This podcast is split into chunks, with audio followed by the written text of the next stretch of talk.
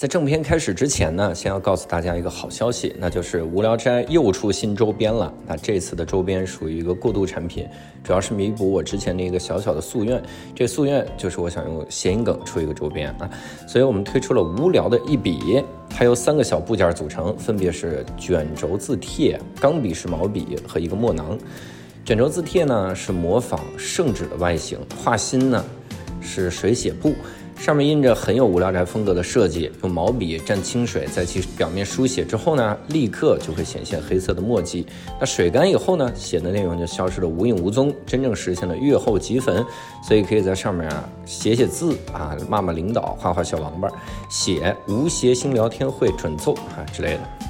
钢笔是毛笔是钢笔的外形，笔头是狼毫软笔，可以加水或者装填墨囊进行书写。如果加上墨囊，写的内容就会一直留在卷轴上，可以等字练好以后呢再写完，挂在墙上当装饰品。总之，这个周边特别的好玩。详细的介绍和玩法可以去公众号“无聊斋”里面仔细的看一看，在公众号点击买周边即可购买。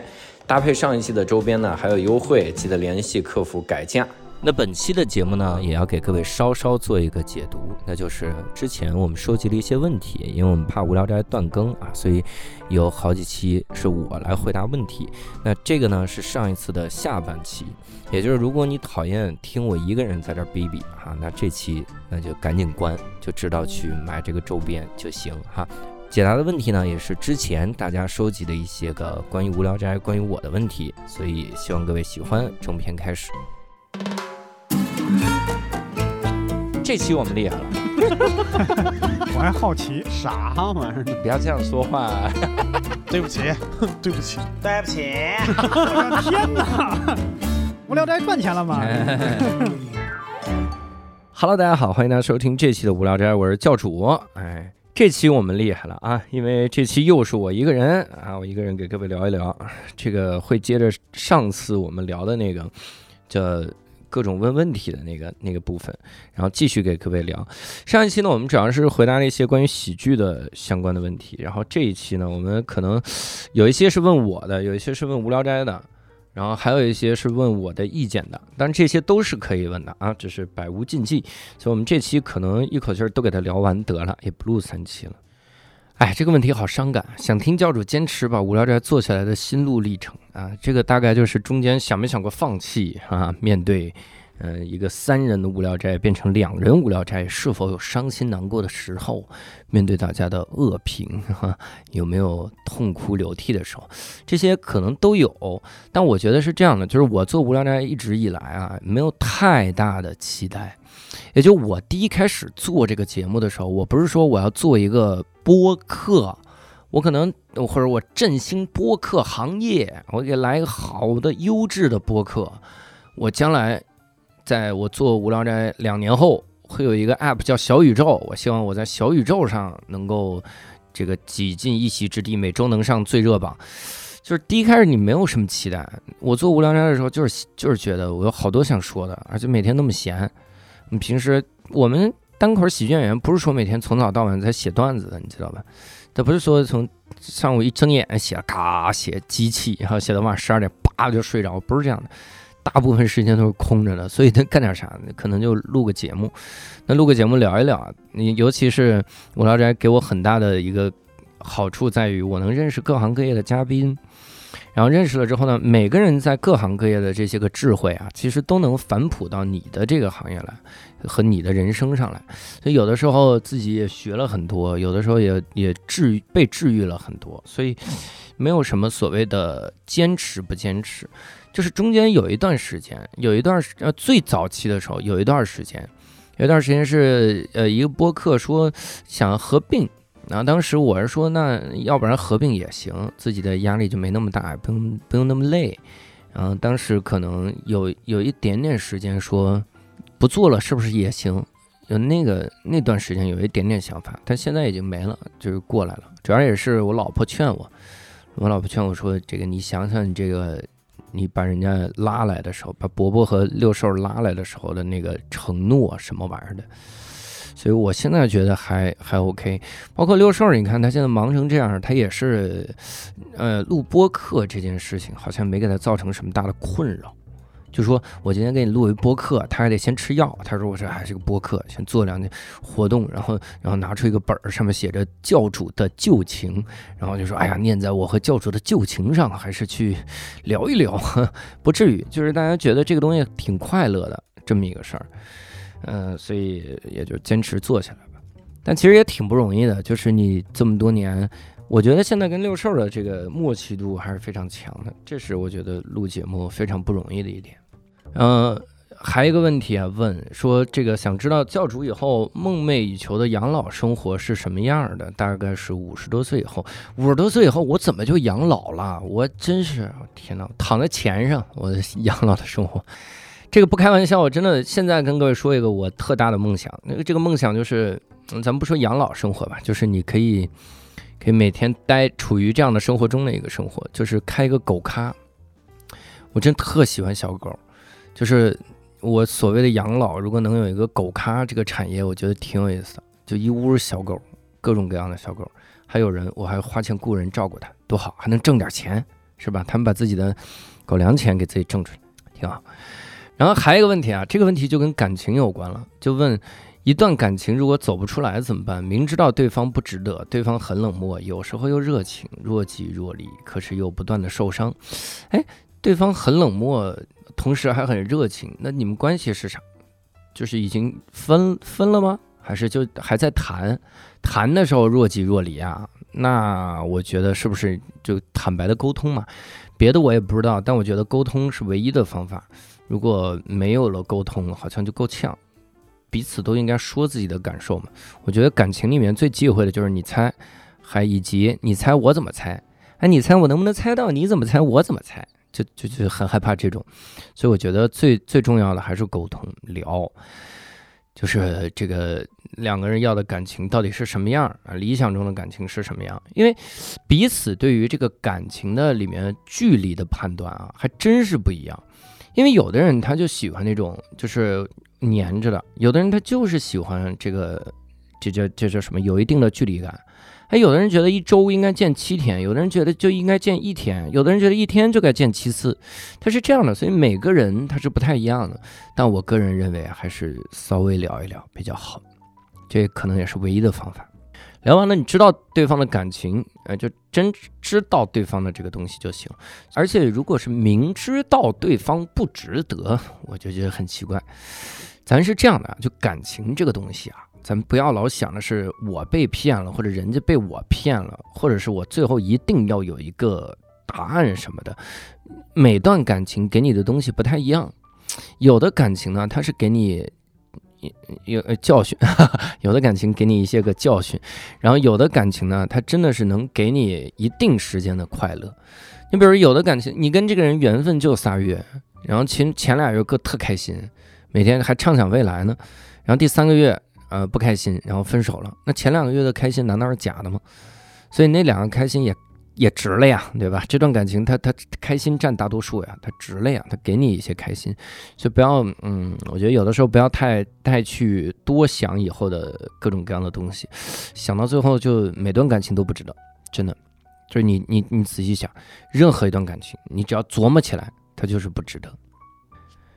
下面这个问题啊，就是请问教主二十岁的时候对自己中年有过什么样的想象？是在企业年薪不菲，过着体面的生活，还是没必要按照社会的体系走，为我的放荡不羁的那种？我二十岁，我想想，二十岁应该是大二的时候。我大二的时候是特别特别颓的一年。哇，那年真的就非常颓，我还想过转专业，就因为不喜欢工科这个专业，因为我太不适合念工科了，所以我大二的时候，那个时候就是能你想象中的大学生有多颓废，全都在我身上。呃，浙大是这样的，每年必须修够多少多少学分，反正大学四年你要修够一百六十个学分才能毕业嘛。然后我，但是你这个学分你怎么匀是你可以弄的。我当时那年好像就没修几个学分，我当时那年好像就修了二十来个学分，还是多少，就能不选的课都不选，我让那些课就出现在我的课表上了，然后就这分数也很差。然后大三一年，我是突然找到了方向，当时想去出国留学，因为觉得那个很酷，就大家拍的那个换个环境啥的。然后那年想想要出国留学的时候，就开始重修各种课程，把重修的这个课程呢，我大概一年修了八十八个学分还是九十个学分，就相当于把以前的课再重修，然后再再去弄，然后当家教打工挣重修费，然后做这些事儿，所以那年还挺奋进的。所以如果你要问我二十岁，那就是大二那年，对未来有什么想法，真的是一丁点儿想法都没有，我都没没有任何对中年的幻想。因为人有的时候是这样的，有的时候你你自己可能，我反正更多在两种情况下才会有幻想。第一种呢，就是我特别忙的时候，我忙的不能再忙的时候，我会对未来有幻想。尤其是你你忙的不能再忙，然后你一停歇，然后你可能会想，我的忙碌是为了什么？然后第二种就是你目标感特强的时候，你目标感特强的时候。可能也会有幻想，我反而在特颓的时候没有任何幻想，就不会往未来想。如果你问的是二十多岁的时候对自己的中年有什么想象，那我我想象就是中年老么咔嚓眼了都，因为那个时候觉得中年可遥远了，我靠，然后现在三十多了，马上离中年一步之遥啊，然后就不知道怎么回事儿，现在处于迷茫的过程中吧。但有一个小问题啊，就是。不要，嗯，想太多，不要想象太多，就是想象是你这辈子最大的敌人，一定要降低一些个期待啊，多讲期待多好。还有一个是关于喜剧的，你看说好了上一次我们把喜剧的问题都聊了，结果这一次还是有喜剧的问题，哎呀，谁让我的人生就像喜剧呢？嗯，说想问一下教主，你一直都是说单口喜剧的，你面对一些新的喜剧形式，比如说像什么面漫才之类的，会觉得一下子 get 不到笑点或者对不上电波吗？你对他们的看法又是什么样呢？因为我发现有些朋友能听单口喜剧，但 get 不到即兴喜剧或者漫才之类的，所以想听听教主的看法。呃，get 不到就 get 不到嘛，就人这辈子是相当残酷的，就人的个体之间一个很大的残酷性就体现在幽默感。你对每个喜剧形式都有感觉，都觉得很逗，那真的是太厉害了。我有的时候，你看，我我听一些漫才，我也听不进去。真的，你看，我虽然强调很多次我喜欢漫才，但很多百分之四十的漫才我都听不进去，我觉得好无聊啊。可能因为我不懂日语。如果懂日语可能有意思，像包括他们的史相、他们的演绎、他们弄那些的时候，我觉得很无聊，我听不进去，get 不到笑点。包括单口喜剧看多了之后，我看国外的专场很多也是不好笑的，因为你看太多了之后，很少有一个笑能让你笑出声来那种，因为你看太多了，你看太多优秀的作品了，所以大部分的东西对你来说就是麻木的，就你理智知道这个好笑，你心里知道嗯好笑。但你不会 哈哈哈笑出来那种，所以呃，其实你能不能接受每个形式，我觉得不重要，重要的是你接受了那几个形式，你真的很喜欢就行。所以也没必要说是给别人。我见到有朋友就是硬拉着来看单块喜剧，也或者硬拉着来看即兴喜剧之类的，然后对方 get 不到笑点。呃，当然第一可能是台上演的的确没什么笑点。第二呢，就是你们不同的人，你们的确是不同的人。我见有的那说单口喜剧的朋友看即兴喜剧根本就看不进去，还有那说单口喜剧的人说的特别的烂，然后去玩即兴喜剧一下就爱上了，然后就特喜欢即兴喜剧，就一直在深耕即兴喜剧，这都多了去了。每个人他真的逗笑逗笑每个人的方式完全不太一样，所以一定要。嗯，就是接受这种差异啊，get 不到别硬别别硬 get。我现在看日本的什么狂言落语，我觉得看落语，我其实真 get 不到笑点，这个没没办法。下一个问题又跟感情有关，叫理想中的亲密关系是怎样的？理想中的亲密关系应该是能够享受不尴尬的沉默，就你不会觉得两人之间的沉默很尴尬，这就是理想中的亲密关系。嗯，下一位朋友是对我有过高的误解的，叫教主平时喜欢看啥书？下一位，这个问题又跟喜剧有关，这个让人很崩溃哈。这个说入行晚的演员比自己更早大火，心里会有波澜吗？哎呀，这个问题为什么问的这么有针对性啊？说最喜欢演北京哪一个剧场？这是相当于两个问题啊，我一个个跟各位聊一聊。就是我我最早的时候发现，大家入行晚比自己大火的时候，其实我波澜还是分三个阶段。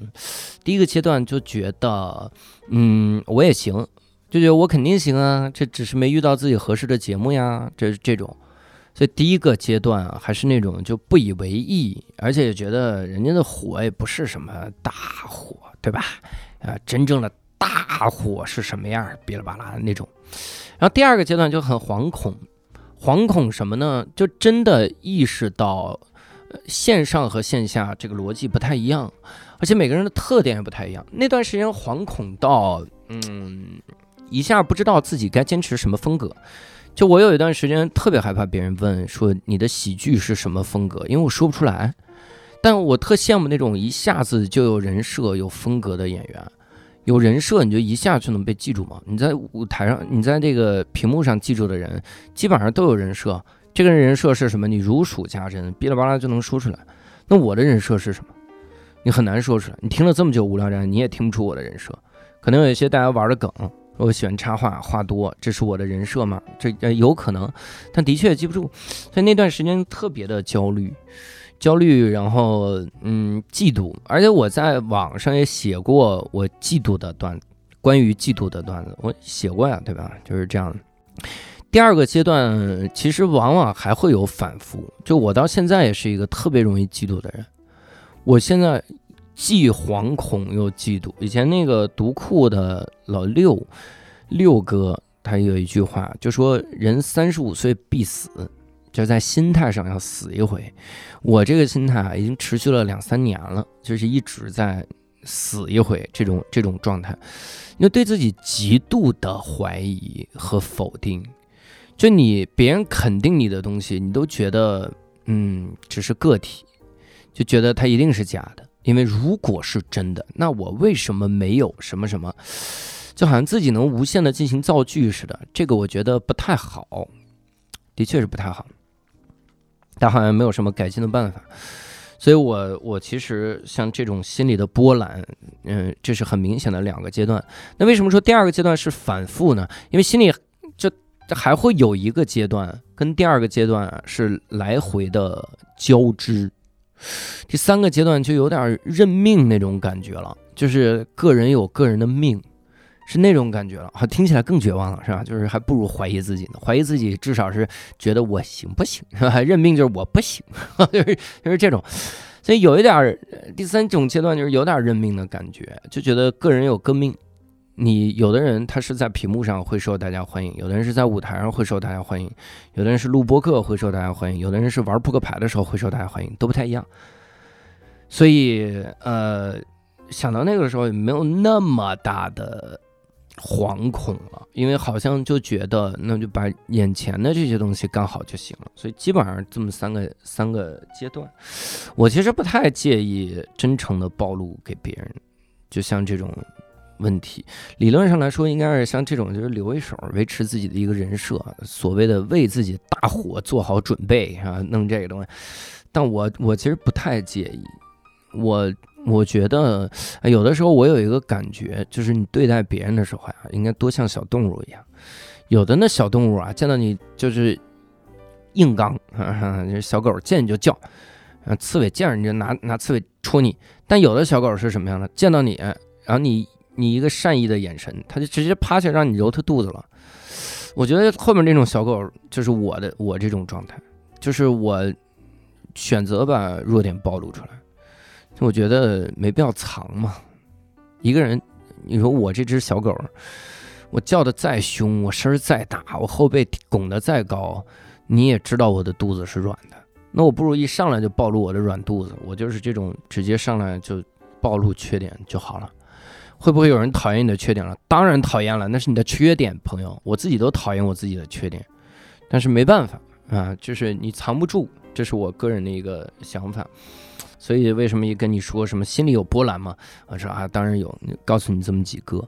其实更官方的应该是讲，心里有波澜吗？完全没有啊。对于入行晚的人，我心里充满了祝福。我认为每一个入行的人都应该在这个行业里找到自己的位置。我也要向后辈看齐的同时，自己也要不断的精进，再次表达我的祝福。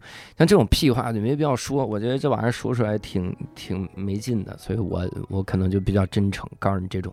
但如果我选择了真诚，然后你选择了失望，那我真是没办法。你说我看，没想到你心里有波澜，你是这种人，他娘的，那我也没办法呀，是吧？他最喜欢演北京哪个剧场？最喜欢演倒谈不上，因为每个剧场我觉得对我来说就是一个剧场。哎，我们的演出说实话有点时间太不固定了，就不是说我这两年都在这个剧场演，不是这样的，就是他他千变万化，他各种各样来演，那你怎么办呢？你你到处选，没办法，没有绝对冷的场子，也没有绝对热的场子，所以你这个这这还真是没辙。它就是对我来说，更多就是一个地儿，是这样的地方。还有一个问题，也是跟喜剧有关，真好。说单口喜剧是上舞台演自己，怎样理解这个自己？就是你生活中的样子吗？还是你最真实的自我？首先，上舞台演自己不是单口喜剧，这是单立人的口号，这是单立人，单立人希望你上舞台演自己。这个自己是什么呢？是生活中的样子，还是你最真实的自我？这个自己就是真诚。你真诚的感受就行。你在舞台上表达的是你真实的想法，真诚的感受。你这个人很真诚，你真不真诚，观众一眼就能看出来，的确是这样的。所以你就表达自己就行，不是说我这个你上舞，我生活中啥样，上舞台就是啥样啊？那那那干为什么呢？想不明白，为什么要看这个呢？那我在生活中看你不就行了吗？呃。哎，还有一个说想听听教主讲自己的旅行去过的城市，想去的城市，想退休后定居的城市啊，各种城市。我想要去旅，呃，我去过的城市，它就很多，但是大多数都是出差，然后演出，也没机会好好逛，体验体验这个城市。你要说想去吧，我其实特想去西南那边的很多的城市。我现在有点向往那种就是特云淡风轻那种那种城市，最好不要有山，我讨厌山，我讨厌爬山。然后别太晒，然后想退休后定居的城市，单口喜剧不存在退休，朋友，这玩意儿就能讲一辈子。但你要说我想，如果条件允许的话，想长期定居的城市，我觉得是重庆吧。目前觉得重庆是特别想去定居的城市，重庆、成都好像都差一点，就是感觉是重庆，因为成都太安逸了。重重庆呢，你有感觉大家有点拼，然后又很适合生活。那种感觉，然后在上海我就会很自卑，我就是 不知道为什么啊，这个我就，然后在想呃教主想问问你是怎么做到执行力这么强？我执行力不强，我有很多不想干的事儿是拖到最后一秒才干，我只是看起来执行力强。然后下面一个问题想提问教主平时会怎么排解压力和负面情绪？从喜剧从业人员或普通人角度都行。就感觉今年以来大家都挺难的，而教主又能给人一种善于自我调节的感觉，希望能分享一下。我的善于自我调节不就是讲成段子吗？当你把这个段子讲出来之后，大家都笑了，你就会知道这事儿是假的吗？这事儿它就是个段子，这事儿它很好笑，你的想法它很荒谬，它是这种感觉，所以那你就自然而然排解。但实际上我有很多啊跟喜剧相关的压力，你这玩意儿就很难讲成段子，对吧？你比如我刚才也跟你说过，我我第二阶段，我人生这什么人生？我那个第二阶段，我嫉妒呀，我恨自己啊，对吧？我这这这我已经讲了段子，但没用，我这个情绪还在这儿，我怎么讲？我认命了，我这玩意儿怎么讲？讲不了段子，讲出来就特悲，然后不好笑，可能记忆还没达到吧。所以有的时候排遣压力啊，还有一个方法，真的是养宠物。我天哪，你见到你们家小狗，见到你们家小猫。见到你养的小蛇，你就完完全全没有任何压力了啊！因为被蛇咬了一口，赶紧先止止住毒。所以这个排解压力什么的，养宠物是个不错的方法。然后可能我会运动，运动也也也挺好的。嗯，最好是出汗那种运动。但有的时候我健身就出汗，你说这我真太爱出汗了。我跟你说，你一下负面压力就没了。因为你你背上有很多压力，在做深蹲是吧？这种，所以一定要那样。但如果真的是心理上的压力，我建议都是用生理来解决。就你心理上压力特大，你就让自己累，你让出汗，你自己泡温泉，这是身体。如果是身体上的压力，我就建议用心理来解决。你就躺那儿，然后自己心里啊去想点啥，或者是看看啥，看看书什么的玩意儿，就这种。好，有一个问题说：“亲爱的教主，可以问问日常怎么学英语吗？不为应试。”啊，这个地方其实给各位推荐一本书，那本书还挺好的，叫《把你的英语用起来》。这个书真的是我见过的很好的、很科学、很高效的来讲怎么学英语的书。它这个学英语就直接读原著，而读原著你可以从国外的婴幼儿读物读起，就是这种，我觉得挺好。这书叫《把你的英语用起来》，可以试试看。像听力什么的，因为你日常生活中你所谓的学好了英语，其实就满足一个能看懂，然后能说能听就行，写的文笔很屎，一点问题都没有。下面一个问题就跟我的托儿似的，这个问题就好说，你可以把你的各个专场的名字列举一下吗？各个专场的名字，那来吧。第一个专场的背水一战已经发售了 CD，大家可以在淘宝搜索“背水一战”，赞就是点赞的赞来搜到。那我的发行的 CD，朋友可以买到啊。然后第二个专场呢叫“装鞋不二”，在优酷搜索“装鞋不二”或者搜索单口喜剧或者搜索教主就能看到。第三个专场叫“三倍奉还”，我把它拆了。第四个专场叫“天生有意思”，我把它拆了。第五个专场叫“真孤独无双五”，这是一个故事专场，一直没排，一直没改，一直没上，所以这个还可以期待一下。第六个专场伊卡洛斯全国巡演中，然后第七个专场叫“身心俱疲”，这还是没有没有弄出来的专场。就是已经弄好了，但还没有上市，还没有面面对大家。同时，我在微博和 B 站，呃，以及抖音和优酷都传了一个我新的专场。这个专场就是把一些个刚才所谓的拆了的专场里面的一些东西拼拼凑凑弄了个专场。这专场还挺好的，叫“天生有意思”，可以去看一看。哎，这个问题我觉得挺有意思，叫想知道教主当初选择全职做喜剧的时候是什么心情。会不会为不确定的未来感到迷茫和焦虑？会不会担心选错路？为啥现在这样问呢？因为即将面临秋招，感觉没什么勇气在如此不好的大环境里为自己做出选择。选择你才秋招，你看看，真的选秋招，你真的你想选什么选什么。太年轻了，年轻就是资本。当然也别别跨行太太频繁就行，跨行那基本上就是重来了。所以选定行业可能还是比较重要。我当时有没有迷茫和焦虑？太迷茫了，就是不停的跟身边人聊，先问后路。我就跟黄志忠，我深夜都聊。我说志忠学长啊，你当时是怎么选择以辩论为职业的呀？能吃饱饭吗？吃不饱的时候怎么样？啊然后他凌晨也给我回，他说我呀，这个当年啊选的时候是这样想的，如果我。继续学会计，世界上就多个三流的会计。如果我当了这个辩手，世界上就多个一流的辩手。那肯定后面这个听起来比较酷。然后他说他有没有那种很迷茫的时候，就是自己感觉别的人啊挣大钱那种时候。他说有有，但是那个时候你就要想你自己到底得到了啥。你得到的是自由，是吧？就自由的时间，然后自己的喜欢的事业，你能继续一直做辩论，这些东西你是用多少钱能买来？所以他是这样安慰自己，有过那样的时期，所以我那段时间特别迷茫。我天哪，我到处找人聊，包括我在新东方的时候，我也跟人聊。我在新东方的时候，当时是这样的，我最早不是有一次要辞掉管理岗嘛？我找我们那个我的恩师陶然。跟他吃了顿饭，吃饭的时候我就说我想辞管理岗，然后多点时间做喜剧。他那个时候就跟我说，那才是一八年啊，他就跟我说，他说你应该全职做喜剧，就是北京，就是北京小孩，你又饿不死，对吧？因为你你家在这儿，你家里人救济你都行啊，你就全职做嘛，努力的去拼几年。哎，当时其实应该听他的，一八年早点开始做啊，这样的话就早点饿死。然后。但的确是，就是当时特迷茫。你像一八年问陶然，那相当于我从一八年就开始纠结这个事儿，特别的迷茫。然后二零年年底才下定决心嘛，所以你这是是吧？那迷茫焦虑很正常，因为你人是面对未知都都都迷茫。但你要说选择有没有对错，你从一定的角度来说，人的每个选择都是错的，因为你不知道另一个选择到底好不好。如果从这个角度来说，那你每个选择都是对的，因为另一个选择有可能更糟糕，所以就是选一个在你目前来看开心的就行。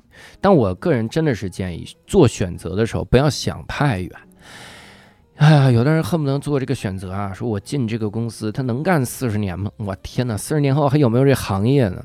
对吧？你琢磨琢磨啊！我可是过来人，我是教育培训行业出来的，我还不知道。我说这句话没争议吧？我说这句话，没有人会觉得我没资格吧？对吧？你得想想还有没有这行业，所以就别别想那么远，想好现在的，挣钱挣得多，赶紧干的是吧？就是这种。问我下一个问题，问测过 M MBTI 吗？你觉得对你来说准吗？啊，我还真测过，我测的我是 INFJ 这个性格。然后我觉得挺准的，因为你是按准的选的呀，对吧？你就是那旅行的时候要不要做计划？要啊，要啊，只不过都是我老婆做而已。但如果我要随意的去旅行，我会特惶恐，我就必须得稍微规划一下，一定得有个什么东西才行。我我不太受得了特随性，什么说走就走旅行，我不太受得了这个。所以他我我测过，而且我是这样的，我当时测了一个，我在微博上花十九块九测了一个。测了一个之后呢，然后我说我是 INFJ，然后王天晓，然后跟我说说那你是 INFJT 呀，还是 INFJA 呀？我说这怎么还分这么细呢？我那没有啊。他说我这个有，我给你测一个。然后他扔给我一个链接，这个链接是直接就从国外翻译过来的。我当时第一想法是完了，我这链接测出来不是 INFJ，我不是我就 我到底啥性格？然后结果这个链接我测出来也是 INFJ。所以就是我觉得还挺准的，啊，这个时候你不得不相信挺准，因为两套不同的测试测出来是一模一样的东西。当然还是说那个，因为你的答案是准的嘛，你就按自己真实的选的嘛。所以我觉得对我来说还行。至于 INFJ 这个性格到底是怎么样，我觉得都不重要，是吧？这个我觉得挺有意思，叫除了老师和喜剧演员，还有其他想尝试的职业吗？我小时候啊，特想尝试。咖啡店老板，我不知道为啥，小时候觉得一个咖啡店里面，然后还能供大家阅读，你能当这家店的老板，你觉得特牛。我现在特想尝试狗咖老板，真的，我的梦想就是开狗咖。各位有不要的狗咖盘给我吗？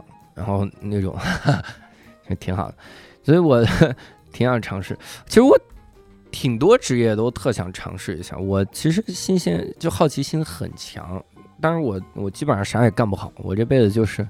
说话还还能稍微干好点，其他真的干的烂的都不行了。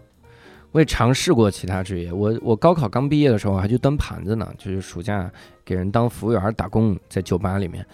然后那个时候就坚定了再也不要当服务员。我的天哪，每天晨昏颠倒，酒吧里的服务员啊，酒吧里的服务员，然后晨昏颠倒，凌晨四点回家，然后下午五点上班，然后你你你四点回家，你一睁眼有可能就下午三点了。哇，那你那剩那一小时你玩不玩？然后那个时候真的很感慨，因为我当时还有一个朋，哎，不是朋友，当时我们还有一个同事，也是服务员，也是服务员。然后他每天凌晨三四点回家，早上九点还要再去上个课学厨。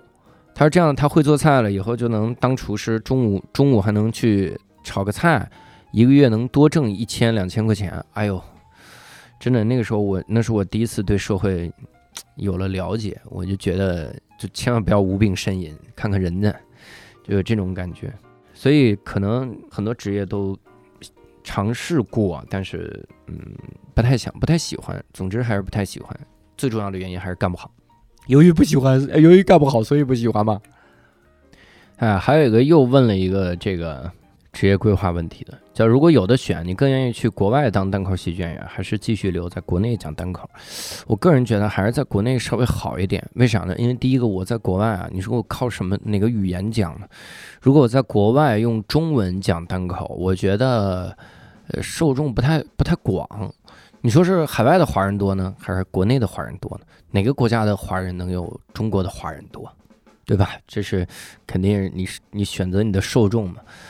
然后第二个就是我，我真的我很有的时候很庆幸我是一个中国人，然后我是一个中国的单口喜剧演员。为啥？就是你用英语去跟大家竞争，国外有多少单口喜剧演员是在用英语讲啊？我天哪！你的一下子你的竞争压力得大到大到没了。就你你想去用英语讲大家的题材，他们早就抢光了，你还能讲什么呢？连人性都剖析光了，你还能讲什么呢？你你想出来的梗也不好笑，哎呀，想想都很难，所以还是在国内讲比较好。接下来这个问题是关于播客的，想知道教主怎么快速引导嘉宾侃侃而谈的。呃，其实大部分的嘉宾都不太需要引导就能侃侃而谈，这是我们选嘉宾的时候就会发现的。我们别人给我们推荐嘉宾也会说，我有一个什么什么朋友特能说，就是这种特能说。它是自然而然就作为我们一个条件了，所以选嘉就是引导嘉宾侃侃而谈，遇到的情况非常少，偶尔会遇到一些呢，你就发现嘉宾有点紧，可能更多的就去跟他的能量匹配吧。就他是一个慢热的人，你上来就特狂热，你会把他吓得退回去的。所以他慢热，你也慢热一点嘛，就问题少一点，沉默多一点，等等人家说完了再说。这没啥，但有的人他长时间说话，就他说个两三分钟的时候，他自己就会惶恐，你就感觉他那个组织语言就是已经变得开始急促了，然后他自己的怎么怎么样，就是用词也开始急了，他害怕，因为他他觉得他已经两分钟的 solo 了，没有任何的梗什么的，他他惶恐，那个时候你就插点话，就是加加梗，让他笑一笑。而且我有的时候很庆幸《无聊斋》是一个喜剧节目，就是因为。这样的话，我笑，大家笑一笑，你的警惕感就下降了，然后你也就能打开了。我在陌生人面前笑了出来，我觉得这个就其实挺挺那啥的，挺有挺有好处的。嗯，还有一些问题啊，这个问题叫做了那么多期无聊斋，教主自己最喜欢的是哪一期，或者是哪一些排名有没有可能会有先后？我自己我其实每期都挺喜欢的。百分之九十的在我这儿都是最喜欢的一期，因为我觉得这个东西它首先播客对我来说是一个很重要的东西，就是记录，它能够记录下来你那个时期的一些个想法，那个时期的状态。如果你听我很早期的东西，你会发现我关注的东西和现在关注的东西也不太一样。那个时候还是一个快乐的、不焦虑的少年，我天哪！所以是这样的感觉，嗯。那第二个问题说，在谐星聊天会的时候，教主客串过一次，当时语气有一丝酸溜溜的说：“我老婆真的很特别喜欢你们的节目。”我当时怎么酸溜溜了？我这人说话就这样，好吧？我听起来就是阴阳怪气的，没办法。说那康大酱是真的很喜欢敌台吗？收听的时候是背着教主偷偷收听，还是俩人一块儿听？呃，基本上。我们因为我们白天的时候，我基本上都在单立人，而他基本上都是在家办公，所以如果听的话，肯定是是算是背着我嘛，就肯定是不在我面前听啊。那我们开车的时候，有的时候会听，就是一起的时候会听的。呃，说是敌台，也没有那么，还是有阶级革命的感情在这儿啊，迟早要收购人家的嘛，你也不能心里想这么多。然后说无聊斋录制了那么多期，教主有没有遇到过那种特别难以采访的啊？这个的确是有，呃，或者是采前采的时候挺好的，实际录制的时候超不顺利。呃，这个我觉得呀有，而且我怎么觉得你感觉知道我们什么事儿似的？有 有有，我们是有过这些的。前采的时候特别好，前采的时候大概说了一千个字，或者投稿的内容写了一千个字，然后聊的时候发现他能聊的就那一千个字。然后多了一句都聊不出来，有呃有的我们就没播，然后有的硬着头皮播了，然后 不知道哪期你能听不听得出来？那或者是那种录的时候觉得完蛋了，实际播出之后发现大家还挺喜欢的，录的时候完蛋了，到实际播出我们中间一定有一个有一个环节就是剪辑，就是我老婆剪，卡娜讲的就是妙手回春小天才啊，很多期都是这样就救回来了。然后你你会发现录的时候觉得完蛋了，有一个感觉是什么呢？就是这期最后实际播出的时候特短，你发现哎，怎么才五分钟就播完了？那就是因为我们觉得录的时候完蛋了，所以剪的时候发挥了很大的作用，是这种感觉。这里面又说，前两天在听一个广东单口喜剧演员的播客，哎呀，这都怼到脸脸上了。广东单口喜剧演员的播客，那应该是那个谁吧？那个 Robin 吧？给教主的评价是单口界的内卷之王，这不是我自己给自己的评价吗？主要就是夸赞教主特别勤奋，有用不完的力量，不晓得什么是疲惫，有同一天演出专场两次的创举。我经常这样，真的，我我那个网上传的那个专场的视频，我那个录制都是一天讲两场，而且那是录制啊，一场一个半小时。我就经常演，而且我在上海那会儿就是下午一个专场，晚上一个专场，两个专场内容还不太一样，就完全不一样，不是不太一样，是完全两个专场内容，这不是应该的吗？说有一期节目也聊过，教主说自己不会觉得疲倦啊，我还吹过真牛呢。话说这种始终元气满满的状态是如何来进行修炼的呢？就是你的生活实在是太惨了，你逼着自己奋斗，你不得不努力。我现在要身家三个亿，我才不弄这个呢！谁爱演专场演专场？我手里有三个亿，我我五年我不换段子，等我三个亿花完了我再换。然后。是这样，但是说个正经的吧，曾经也不是完全为了钱讲段子，是不是？肯定有百分之九十的原因是，但百分之十不是呀。所以为了就是因为你喜欢嘛，你喜欢这行，你就会去讲。而且你为什么喜欢？因为多半是因为你适合。你为什么适合？因为你平时就是一个想到这些事儿，你会想我怎么样去好笑，我怎么样讲出来这些。所以你说我写专场，我写什么的东西，我实在是不会觉得痛苦。就我创作是真是就创作单口喜剧啊，真是没有什么痛苦，到目前没没感觉到这玩意儿有什么痛苦可言，就是有有枯竭期，枯竭期就休息一下嘛，旅游旅游，看个书就行。但你要说每天就是这种干事儿干的特别多，时间排满这个呢，这好像就是空不下来，就是你空下来你就特惶恐。觉得自己浪费时间了，这就是从小特努力又没天赋的人，他这个常见的一种状态。这就是我。我们还有一些问题是公众号后面收集的问题啊，有一个说我想问一个关于我自己的问题，叫我冰块就行。我是三十四群的，我想问现在这个大环境结婚生孩子合适吗？我是觉得现在孩子的童年都是核酸大白，现在养孩子也难，在一个经济超低的省，自己也没能耐挣大钱，结婚生孩子这两件事都挺难的。如果都不去做，会不会后悔？你这两年啊是核酸大白，就后两年你真不知道是啥呢。所以这个事儿你就不能以大环境考虑，你明白吗？就是 你在这琢磨，你说我今年你看这孩子，他现在。这这这这这孩子他得戴口罩，他才能出门。那过两年，我天哪，你不知道啊！所以你真不知道人生会发生什么。一切我觉得都以自己的自己真实的这个心态为准，不要以大环境为准嘛。那孩子万一将来找工作很难的，那就不生了嘛。所以还是以自己为准吧。如果你觉得老了需要陪伴，需要有个孩子，或者喜欢孩子，那我觉得肯定要生嘛。然后，另外就是结不结婚，我觉得结婚这个事儿，你是吧？他至少得嗯，是吧？有对象。然后这个，呵呵呵。当然正经回答一下这个东西，就说如果结婚生孩子都不去做，会不会后悔？我个人认为是这样的，后悔这个事儿啊，就是你想后悔就一定会后悔。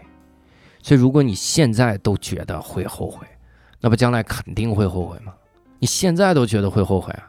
有多少事儿是我们现在一门心思去做，觉得可开心了，然后最后说：“哎呀，好像有点不该做。”结果你现在是：“哎呀，这事儿好像有点不该做，我未来会后悔。”那不将来一定会往这个方向想吗？想着想着就说：“完了，我后悔。”你看，肯定是这样。所以不要以大环境判断，可能就问自己的内心想不想做，想做肯定有想做的办法。你像什么挣不了大钱？我以前经常在想，说什么学区房什么的，孩子受不了小学教育。我那小学，我那小学那什么小学？天哪，那我不也现在活得还好好的吗？对吧？你真是，对你这，咱别往上比了，那帮人咱比不了了。咱孩子生出来不是要当一个人才的，朋友们，咱们孩子降生到世界上唯一的目标就是当咱们的孩子。能明白，就是他不是要当一个咱们的人才孩子，他是当咱们的孩子。他降临的那一刹那，他就已经满足这个需求了。你好好把他教育好，你别让他危害社会就行。因为危害社会了，很快就不是咱们孩子，那是国家帮你教育了。然后再来下面啊，这个说来自十群的朋友。想问一下教主，对于线下喜剧形式越来越往双人或者多人表演发展怎么看？另外，这种形式和以前的小品二人转有啥区别？没往那儿发展，大家就是在不停不停的创新嘛。你想看单人的，你从头你一年到头你全看单人的都没问题。而且往着多人发展，那话剧难道不一直是不是一直多人吗？人家话剧现在还有人做独角戏。我经常就说说咱们观众啊，就就就乐就行。明白吗？就是不要去担心啊！你你们哎呀，这这这这以后如果是三个人上台怎么办？他还是原汁原味的单口喜剧吗？啊，就开心就行了嘛。你花钱不就是买开心吗？难道花钱买原汁原味单口喜剧吗？我天哪，那我可来不了。下面这个问题说，教主您好，我碰上一问题，我是个喜剧爱好者，平时爱在朋友圈发一些自己觉得很有意思的想法，也加了一些喜剧演员。有一次我去单立人看拼盘演出，发现其中一个演员的演出内容很多都是我朋友圈里面的 idea，只不过加了点呈现。比如其中一个是微信红包很怪，你没抢到钱，不光没有丝毫安慰，还在那儿提醒你看看别人抢了多少。这事儿有一阵儿了，我挺长时间都不知道该怎么处理，也不好破口大骂什么的。哇，那这人品太低了，你就直接把他赶紧拉了、拉黑啊、删除，就是这样。但有的时候是这样的，就有的时候你是会撞梗的，有没有太独特的表达？不是太独特的表达，我个人觉得还是往撞梗的方向思考思考。但如果是非常独特的表达，当时比如你朋友圈都炸了，大家都给你点赞，就这真牛。然后别人给偷走了，我觉得那就是抄袭，这个也很难界定啊，就因为著作权是保护表达，不保护思想，也就最终我保护的是表达的方式，那是什么样？原汁原味儿。但你要介意，就赶紧删嘛，删了那个人，别加那些个演员朋友什么玩意儿，该维权维权啊，骂他！然后说，我想问，呃，下面一个，我想问的问题是，教主是二次元，那么二次元的身份和思维是否有影响到教主的喜剧播客内容创作？是怎么具体影响的？谢谢，我不是二次元，谢谢，我只是喜欢动漫啊，这个有没有影响呢？它影响了我的世界啊，怎么具体影响的？就是你，你久而久之，因为你。你看动漫，看什么这个漫画啥的，它它是一种表达嘛，它是相当于一种文学嘛。你看久了之后，你的句式、你的你的表达也有点像，你的思思维也有点像，那这不是很正常哎呀，这个问题问，这个问题问啊，教主，我是个比较社恐的人，特别羡慕你这样很能说的人，不会尴尬，能不能给社恐人出几个破冰聊天的话题？这个我真心的跟各位说，我是一个地地道道的社恐，生人一多我就特别崩溃，手心冒汗，我特别特别害怕有很多陌生人在的这种饭局，尬到死，就什么都不敢聊，而且大家都会像这位听众一样对我有刻板印象，知道我是做脱口秀的，全期待我来起话题，但我真的不能起话题，我不会，我特别社恐。我是一个内向的人，朋友们，我是 INFJ，我爱是内向的意思。这个问题其实挺好的，就是这个问题是能能让我说出我一直以来的一个观点，我觉得挺有意思。我喜欢这种问题。像之前听过一个故事，一个人去看心理医生，医生建议他去看城里的小丑演出，他能够让任何人都快乐。但那个人说：“我就是那个小丑。”想问问教主，怎么调试自己的压力和如何防止过去的挫折？阻碍现在的生活，以及如何通过除了当小丑和嘲笑他人这两种方式来让自己变得更幽默。还有一个，怎么和陌生人聊起天？那个，那，我告诉你，那个故事我听老多遍了。我一直以来都想扮演那个医生。我跟那个人说：“你去看看城里的小丑演出啊，他能让任何人都快乐。”那个人说：“我就是那个小丑。”我说：“而你不是唯一的小丑，你个傻子！你看看别人的演出吧，给你牛的。”所以，所以呢，其实我作为一个非常优秀的单口喜剧演员，处于这样的巅峰的地位。这个世界上还是有很多的单口喜剧演员的，还是有无数的喜剧演员的，还是有极为多数的搞笑艺人呢。不知道各位知不知道这个冷知识啊？所以我也是能通过看别人的演出获得快乐的。好，他的第二个问题是如何通过除了当小丑和嘲笑他人这两种方式来让自己变得幽默？那就是不要认为幽默只有这两种方式。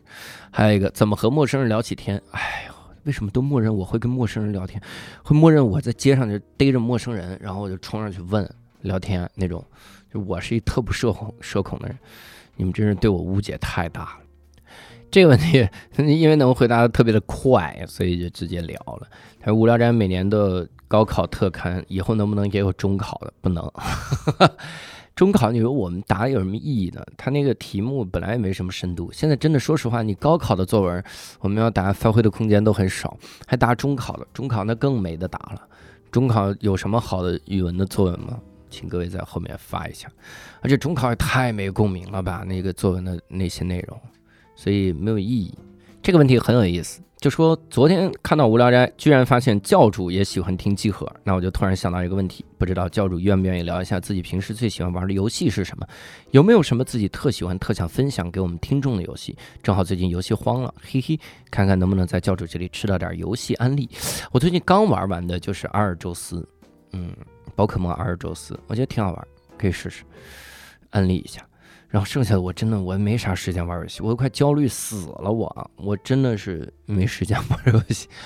之前魂牵梦绕的就是战神四，战神四我刷了两遍，然后那个北斗神拳就人如北斗，PS 上的，然后我我也是刷两遍，我觉得特别好玩，因为我喜欢如龙系列嘛。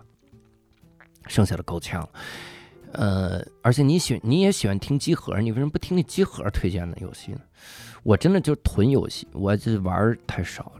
非常长哦，我还玩了星之卡比，也挺逗的。因为我老婆喜欢玩，她玩的时候说这是小游戏。我们俩还玩那个路易吉鬼屋，也是弱智小游戏，但是挺好玩。如果你是女孩，你玩这个挺好的；如果是男孩也行。然后接下来是一大堆的快问快答，我觉得这挺有意思。叫请问教主最喜欢看的电影 Top Five，从来不分，谢谢。然后请问教主自从讲脱口秀后，自然而然在生活里开怀大笑的次数是多了还是少了？少了，当然少了，因为笑点高了啊！但是，但是会那个烂段子笑点反而低了，就是听到烂段特别烂的那些反而笑出来了，太预期违背。请问教主，宅在家里会健身吗？一般做什么运动呢？我有个健身凳和五十公斤的哑铃，一般来说，胸的练习和肩的练习，二头肌、三头肌的练习应该都行。就背也够呛了，因为背你只能做一个哑铃的那个那个提拉。你也很难去做上上，就是从上面往下拉的那些个运动。请问教主和朋友出去吃饭更喜欢大排档还是高级餐厅？和朋友出去吃饭，那意思有可能我买单，那我鬼才去高级餐厅。最近有看什么剧吗？啊，最近在为了那个工作原因在看《绝望的写手》，嗯，挺好看的。然后一直想想重新看的就是大河剧，好几个大河剧就堆在那儿，没没法看。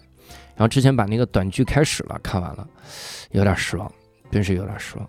未来五年对自己、对单立人、对世界有啥展望？我靠，我现在真的不敢展望啊！这千万别展望。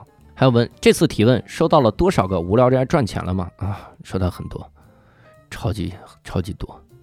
米未为啥不和单立人一起做脱口秀节目？嗯，你们可以去问米未。罗永浩什么时候上无聊斋啊？可以去问罗永浩。火了之后。还会继续做无聊斋吗？啊，可以问问我啥时候火吗？我特想问安排的什么时候火？问问老天爷，我啥时候火呀？他娘的！最后啊，这是这也是正好我们收集到的最后一个问题了。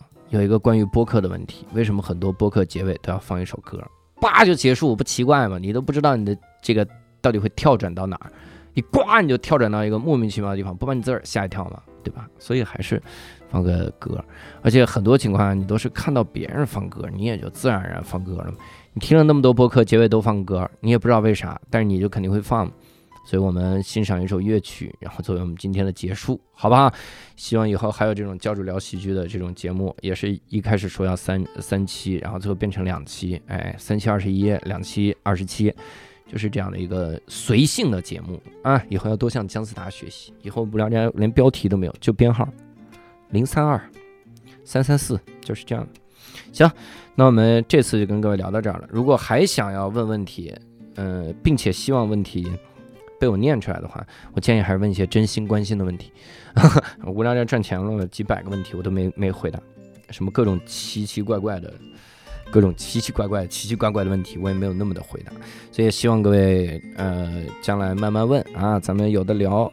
哎，你在评论区问没用的，各位知道吗？你要在公众号问，公众号无聊斋那里面问才行。你在群里问也没用，你就公众号无聊斋在那里问才行啊。好了，呃，希望各位知道，那我们下期再会，拜拜。